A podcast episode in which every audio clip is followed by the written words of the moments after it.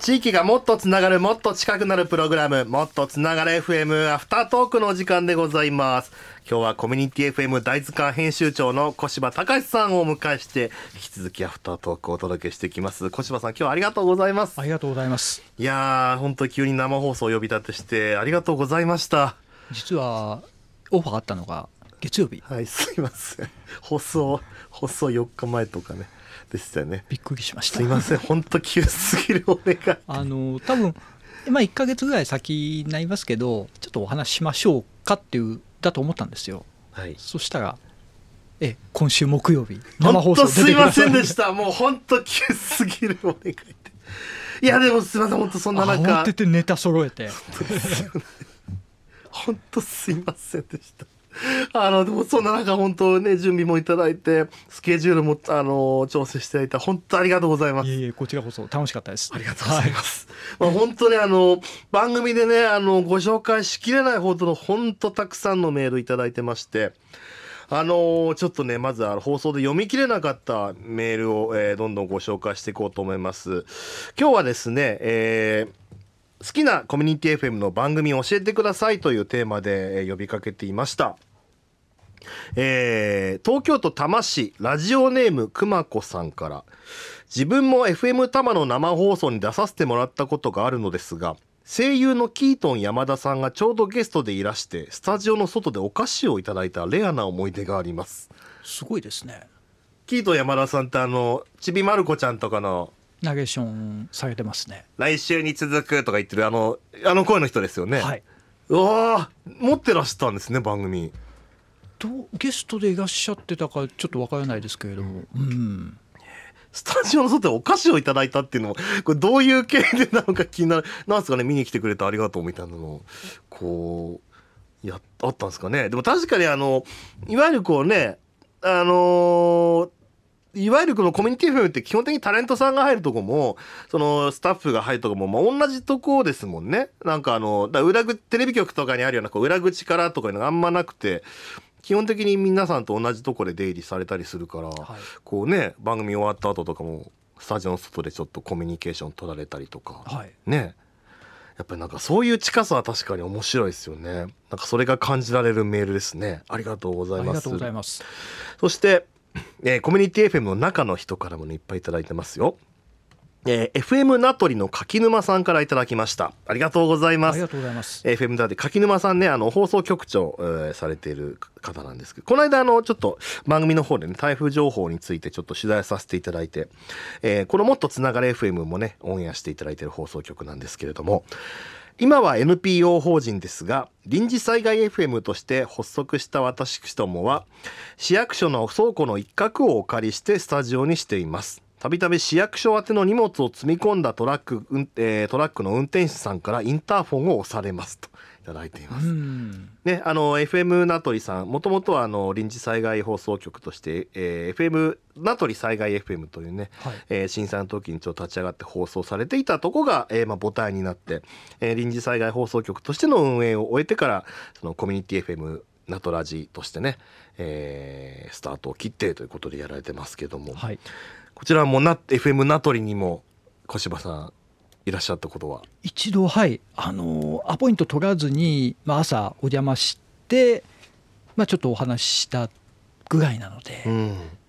ん、ちゃんとした形の訪問はできてないんですけれども、ね、一応まあ見に行ったという。なるほど、どんな印象でした？倉庫を改装した確かそのスタジオだったと思います。うんうん、ちょっと名取駅から少し歩くんですけれども、でちょうど朝の生放送の時間帯お邪魔して、うん、はい、スタジオはそんなに広くなかったですかね。なるほど、なるほどなるほど。災害 FM 時代のスタジオそのまま、使用してます。あ、そうなんですね、はい、なるほど、ありがとうございます。そしてね、なんとコミュニティ FM の中の方から同じくなんですけども、すごいな、ちょっといい話いただいてますよ。はい、ラジオネーム岩手県のとあるコミュニティ FM の社員さんからいただきました。私は12歳の時にコミュニティ FM に出会いました。地元コミュニティ FM 局を聞いているうちに全国のコミュニティ FM を知りたくなり、インターネットで調べている時にコミュニティ FM 大図鑑に出会いました。さまざまなコミュニティ FM を聞きながら夢を追いかけて、24歳の今年4月からアナウンサーとして働くようになりました。すごい、すごい、すごいじゃないですかこれ。私の局には私が入社する前にいらしたことがありましたが、これ小柴さんがってことですね。いつか小柴さんの大図鑑に掲載していただくのが夢です。岩手にいらっしゃる機会がありましたらぜひお立ち寄りくださいませ。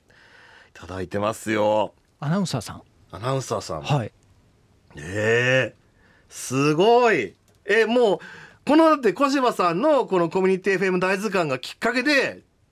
もうコミュニティ FM のお仕事をの世界に飛び込んだという。人生が変わったんですね。変えちゃったんですね、人生。うわ、いや、しかもこのね、ちょっととあるコミュニティ FM ということで、メールにはね曲名書いてあるんですけど、ちょっと伏せさせていただくと、はい、かなりあれですよね、多分このメールに書いていただいている曲名はかなり駅からもアクセスのいいところにあるので、はい、多分ね、もうまた岩手などにお越しの際なんかはこれはぜひ行かないといけないですね。ねえ、だってもう人生変えちゃ、この方の人生変えちゃった人として、いやー、なんか責任というか、やっぱ22年間もやってると、やっぱいろんな人の人生すら変えちゃうんですね。自分の知らないところでそういうことがあったということを、今日知ることができたっていうのは、嬉しいですね。いや、すごい、めちゃめちゃいい話だな、本当ありがとうございます。ありがとうございます、ね、小柴さん遠からず伺うそうなのでお邪魔します。ぜひぜひ。そして、ラジオネーム、無責任飛行物体さんからいただきました。香川高松の FM マンデガンで聞いています。夜10時台はオリジナル番組の宝庫です。中でも第4水曜の香川大学の学生がパーソナリティの番組、第3水曜日の夕方6時のお坊さんがパーソナリティの番組、仕事が早く終わった時に車の中で聞くことがあります。そしてなんと小中学生がパーソナリティ体験をするラジオ番組だってあります。小学生もやっちゃうんだ DJ。 小学生、中学生、他の局でも聞いたことあります。で逆にやっぱり70代80代の方とかがパーソナリティされてて、もう年代も問わず、マイクの前に立ってっていうのがコミュニティ FM。 そうなんですね。本当に。じゃあそうか、いろんな人たちの自分のこの言葉が聞けるってことなんですね。そうですね。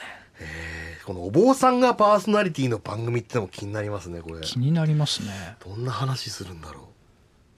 やっぱなんかね、極楽浄土ではどうやったらいけますかみたいな話なんですかね。ありがたいお話が聞けるのかもしれないですね。いや、でやっぱりそういうね、そういうその道を極めてる方の話っていうのはね、やっぱ今日なんか全然知らない世界でもなんか、そうなってんだって、なんかこう入り口になりそうですもんね。そうですね。ねえ、ちょっと聞いてみよう。ありがとうございます。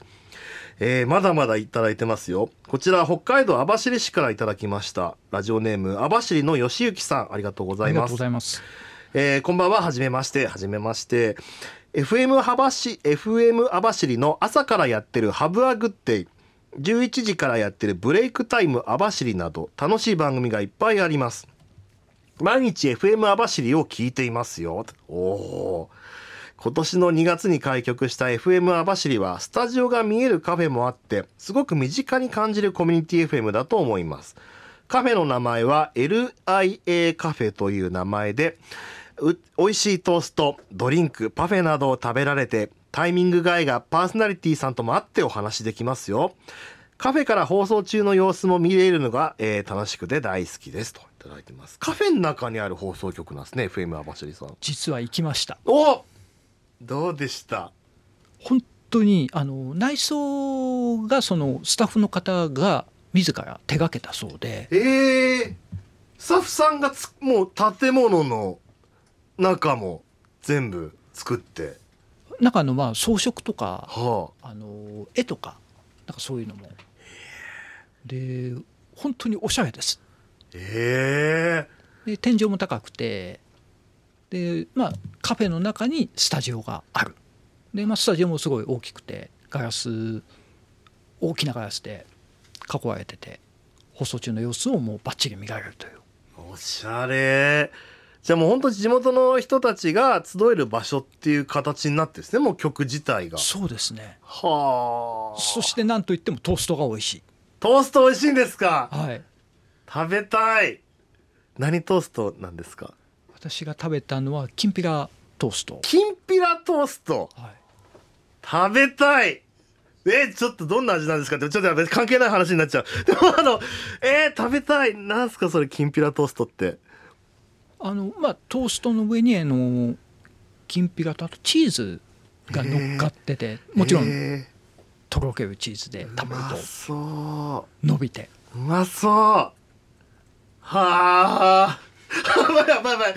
やばい。ちょっと僕のチーズきんぴらトースト食べたい番組になってしまいますね。でもすごい。でも実際そうやってね、美味しいトーストも食べながら、はい、こう地域の情報を発信していく。しかも生でねスタジオで見れてっていう、はい、通っちゃいますねこれね。地元にあったら本当に毎日行ってもな。トーストも8種類ぐらいあるので。8種類もあるんですか。はい、いいな。俺網走引っ越そうかな。いやめっちゃいいじゃないですか。いいな。でもそのね、実際にそうやってこう行くのが楽しみになるような、そんな素敵なカフェがあって、その中にスタジオがあってって、こうラジオとカフェとね、好きな場所って結びついていくと、その FM の網走の放送をこう聞いていって、そっからやってんだなってこう頭の中にね、放送局の認知度もありますし、そこ自体がコミュニケーションの空間にもなりますよね。そうですよね、うわめちゃめちゃ素敵ですね。いいな。このね、もっとつながる FM は FM 網走で放送されてますけども、はい、そうか。じゃあそのカフェにさっきの僕の喋りも、僕と小柴さんの喋りもそのカフェの中に流れたってことですよね。放送されてた、ね、そういうことですよ。いやもう絶対こう FM 網走そしてもうこちらにはちょっとラジオネームがないんですけども、FM ブルー湘南で聞いて、ごめんなさい、ラジオネームありましたね。横須賀のスーさん、よく聞く番組ブルー湘南で夕方からやってるイブブルです、ね、さっき生放送でも、ご紹介しました、はい、パーソナリティの石川和美さんにも会いました。あとカルトクイズもスタジオに行って参加しましたよと、あります。これこの大学生パーソナリティの方たちが担当してるコーナーなんですけどね。そうですね、はい、道行く人を捕まえてスタジオに引っ張り込んで、ちょっと言い方が良くないですね。その生放送中にこうね、スタジオがちょうどこう、はいはい、ちょっと通りに面してる、そうそう、三笠商店街っていうね、はい、大きな三笠ビル商店街って大きなアーケードがあって、はい、そこに面しているので、でスタジオのドアもねそこに面してるんですよね。だからこう生放送でスタジオに飛び出して、はい、そこで実際にそのスタジオの前歩いてる人に出演交渉して、はい、でその人に難しい横須賀のカルトクイズを出すっていう、はいね、これは小柴さんも2度出たことあります。2度も、はい、2度その横須賀のカルトクイズに出て、3択問題なんですけれども、2度とも勝ちました。すごっ。もう詳しかったんですね。いやたまたまですけど、もう勘で。すごい。でも本当はなんですよね。本当ちょっとこう横須賀自体に詳しくないと答えられないような問題自体は本当にガチですクイズなんですもんね。あれすごかった。そう、もっとつながれ FM でもね、前特集させていただいて、その横須賀カルトクイズの模様もね放送で流させていただいたんですよ。そうやっぱりね、FM ブルー湘南さんすごい。でも毎日聞いてもすごいメール来てるし、やっぱりこう愛されてるんだなっていうのはねすごく感じられますね。ありがとうございます。あとねまだまだ飽きてるんですよ。いいですかちょっと続けて、すいません、はい。そしてですね、なるほどかずさ FM、千葉県木更津市かずさ FM でお聞きの方から、ちょっと名前ないんで省略しますね。土日の午前中モーニング834、略してモーニング8、特に日曜日の放送が面白いですと。朝にふさわしい新鮮で可愛い声のアイドルのだめちゃんのだめちゃんのすがすがしくて爽やかな声は最高です。これは野田めぐみさんって方がパーソナリティをされてて、あのカンタービレののだめさんとはまた違う方だと思うんですけど、はい、その野田めぐみさんって方が担当されて、すごい声が可愛い。いいですね。まあ、これまで聞き続けるモチベーションになりますよね。8年間のだめちゃん会は投稿解禁賞です。すげえ。番組に8年間ずっとメール出し続けてるってすごいですね。毎週毎週欠かさず。すげえ。カツサイフMはそれ以外に個性豊かで長い間聞いていて疲れませんといただいてます。いいですね。そうか、やっぱりね、選曲とかもね素晴らしかったりとか、やっぱりそういろんな形でこうね、トーク以外にもその曲選びとか面白いところもたくさんありますしね、はい、すごいな。本当にたくさんいただいて、あ、しかも今これね、今ねちょっとアフタートークを撮ってる最中にも今メールが新しく、こちらさっきの生放送でご紹介した片はじめさんからですね、岐阜県で小坂大魔王ってお人が番組やってて、もう今ね有名なピコ太郎でおなじみのあの方ですけど、はい、小坂大魔王さん、そこに昔の仲間内が顔を出していたからたまに足を運んでいました。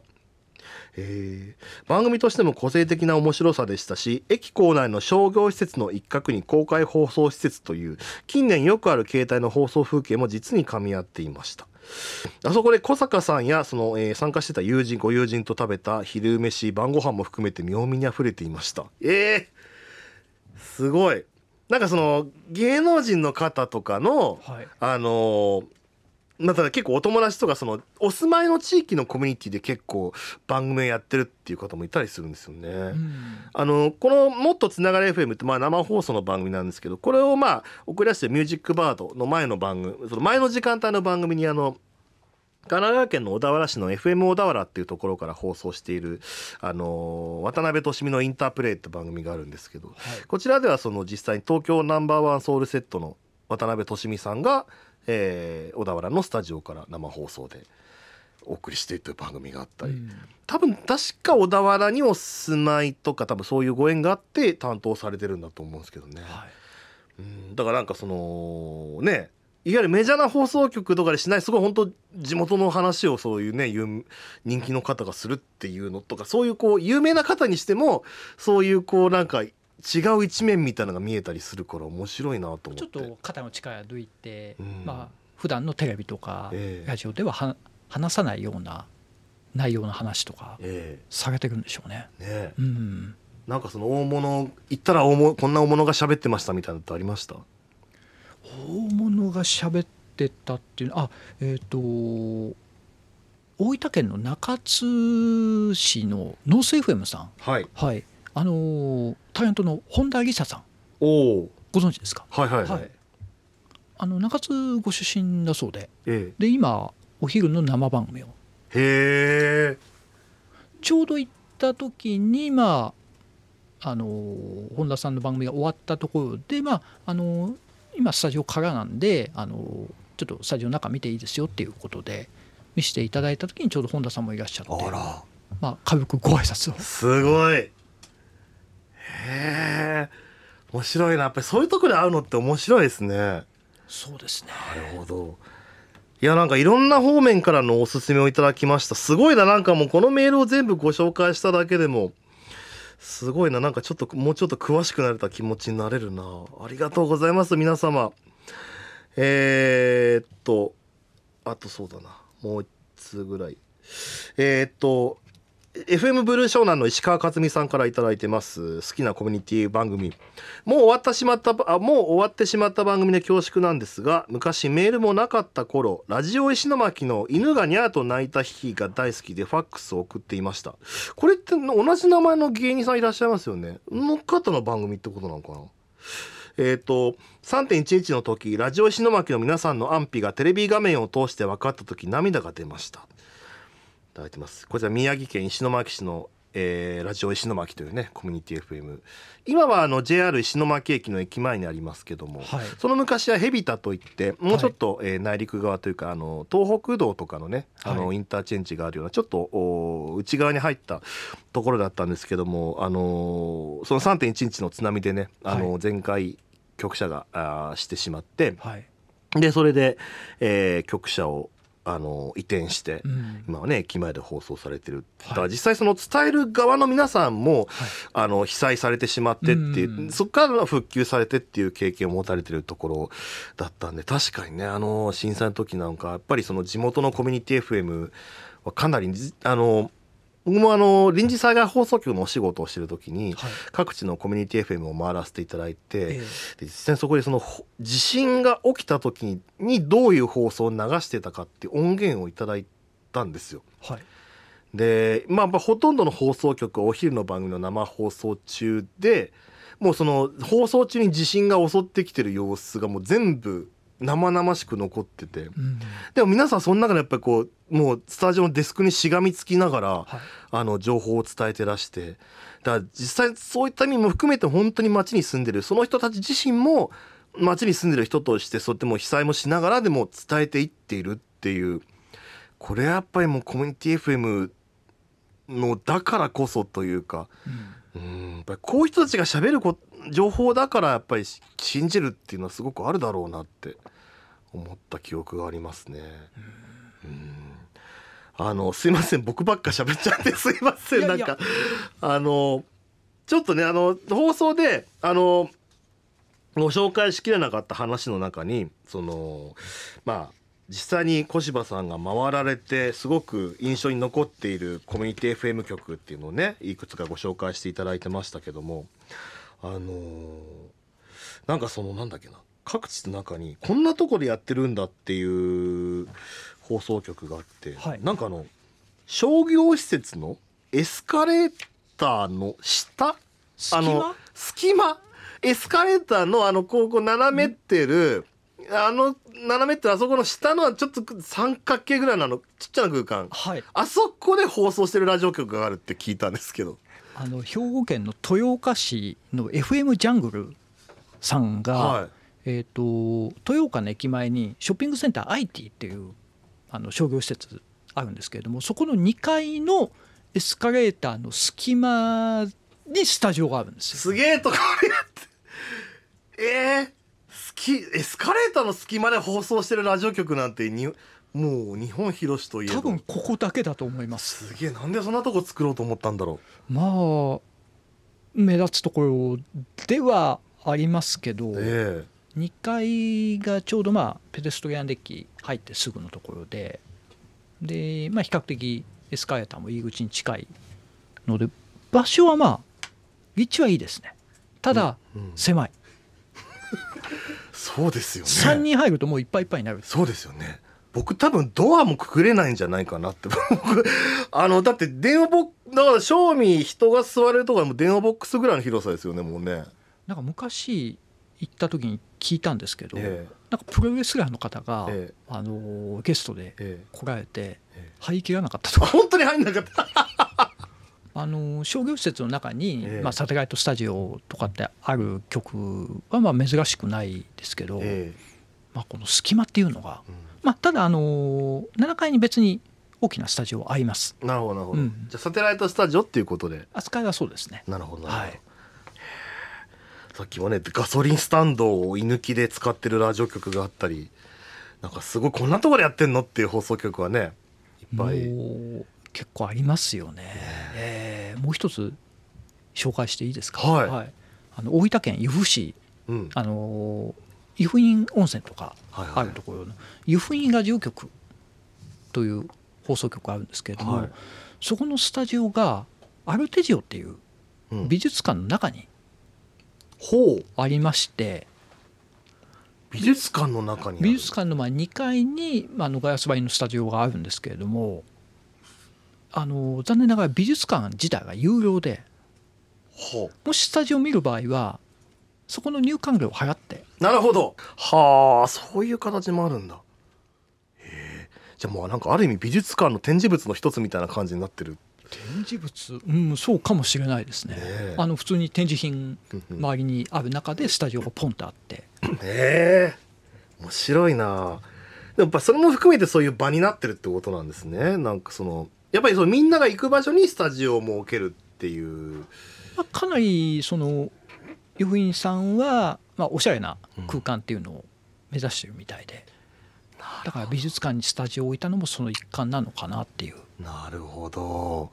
すごいな、いろんな形があるんだな。しかもなんか実際に見に行けてね、アクセスできるっていうのはやっぱりこうキー局とかには逆にできないことですよね。そうですね。いやでもこんなにもう300曲以上ね回られて、しかもこうそれを見た方からコミュニティ FM のアナウンサーさんを輩出するという、もうね本当に人の人生すらも変えてしまっているこのコミュニティ FM 大図鑑ですけども、はい、こうこれからこんな風にしていきたいとか、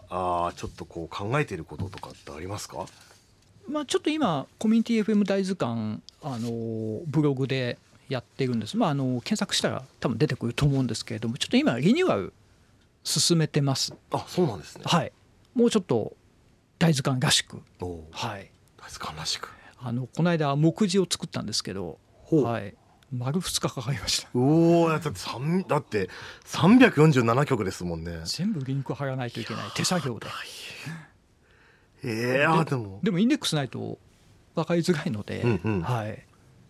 なるほど、すごい大改修をされてるんですね。今1曲ずつリニューアル、1曲1記事なので、うんうん、はい、まだ手つけたばっかりなので時間かかると思うんですけれども。すごい。小柴さん個人としては今後どんな風にこう活動されていく予定なんですか？まあ、引き続き、まあ新しい曲なんかも見ていきたいんですけれども、なんか、例えば1ヶ月ぐらいかけて北海道のコミュニティ FM 全曲巡るとか。すげえ。いや、ちこっちだってもう隣の町に行くだけですごい時間かかるじゃないですか。北 FM ワッピーさんから稚内から、はい、もう南へ行って最後 FM イルカさん函館まで。函館。おほー。28曲今あるんですかね、北海道。結構ありますね。だから1ヶ月ぐらいで、まあ、全国となると300曲以上あるんで1年。いやもう伊能忠敬じゃないですか。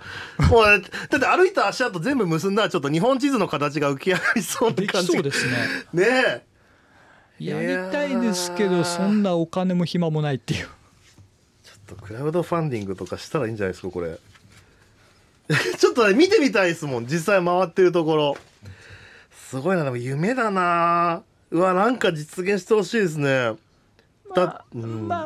あそこまでいかなくても、まあ吉田類さんの酒場放浪記みたいな感じでふらっと「おやってる?」みたいな。うわ、街から街へと。はい、いいですね。あ、いいですね。コミュニティ FM の吉田類として。ちょっとあの番組好きなんですよ。あんまりお酒飲まないんですけどいいですよね、なんかこうフラッと入ってね、しかもそのお店の人とね交流してみたいな、はい、いいですね。あともう一つあるのが、木村太郎さん、はい、湘南ビーチ FM を立ち上げられた、はいはい、とちょっとコミュニティ FM 談義してみたいなとは思うんですけれど、まあ何して勉強不足なんで。木村太郎さんね、もともとニュースジャパンとかそのフジテレビでね解説をされてきて、40代より上の方おなじみの方だと思うんですけど、はい、ニュースキャスターでね。で波の数だけ抱きしめてという映画が昔ありまして、はい、中山美穂さん主演。そうですね。はい、湘南にミニ FM 局を立ち上げるっていうね映画でしたけど、はい、それを見て触発されて湘南ビーチ FM を立ち上げたらしいですよ。うんね。で今しかもその木村太郎さん、その湘南ビーチ FM が中心になってそのいわゆるサイマルラジオ、そのネットでそのコミュニティ FM の番組を同時配信するっていう仕組みを立ち上げたきっかけはもう木村太郎さんなんですよね。一番最初にインターネットサイマルをリアルプレイヤー、うん、あ、リアルプレイヤー懐かしい吹き出しみたいなアイコンの、はい、懐かしいですね。リアルプレイヤーあれで配信していたのが、まあ全国最初っていう。そうだ、まだだってパソコン1台80万とかするような時代ですよ。もう全然インターネットも普及してない時代にでもいち早く放送インターネット、そのねローカルの FM 放送をインターネットで聞けるようにしちゃったんですもんね。はい、そうですよ。だからこのサイマルラジオの父ですもんね。そうですね。いや聞きたいな。なんかねっていろいろ話伺ってると、その放送の機械とかも自社で開発して、インタービーっていうその放送機器店とかにも実際出品されてるらしい。BHFM さんが。BHFM さんが。いやなんかすごい本当にもうパイオニアで、しかも仕組み自体を作っちゃってるっていうからすごいですよね。うん、いや僕も木村太郎さん会ってみたいな。来てくれないかな。そうですね、こちらのゲストね、なんかもし来ていただけたらなんかぜひ遊びに来てください。呼んでください。呼びましょう。呼びます。木村太郎さんと小島隆史さんを。ね、いやいやそんな全然同格じゃないので、もうはるか上のもう方ですから。いやでもちょっと楽しみです。いやちょっと本当にちょっとこれはね、なんか機会設けましょう、どっかでぜひぜひね。でプロデューサーにすごい無茶ぶりしましたけどね、本当にでも機会があればぜひぜひ、はい、はい、そうすごいな、もう収録して始めてからもう30分以上経ってしまいました。本当に今日はたくさんのお話をありがとうございました。本当にコミュニティ FM 改めて面白いなってすごく思いました、はい、今日も収録参加されていかがでした？小柴さん楽しかったです。本当ですか？なんかもういろいろな局のお話ができて、でいろいろな局の情報も知ることができて、もうなんかラジオをこうやっていろんな方が聞くミュージックバードさんの番組初めてですごい緊張してたんですけど、とても楽しかったです。ありがとう。そうおっしゃっていただけると嬉しいです。ありがとうございます。ぜひ本当また番組もいらしてください、はい、お待ちしておりますので、またお声かけいただければよろしくお願いします。今度はもうちょっと早めにお声かけしますんで、はい本当に今日はねありがとうございました。ありがとうございました。というわけで、今日のもっとつながれ FM はコミュニティ FM 大図鑑編集長の小柴隆史さんをお迎えいたしました。小柴さんありがとうございました。ありがとうございました。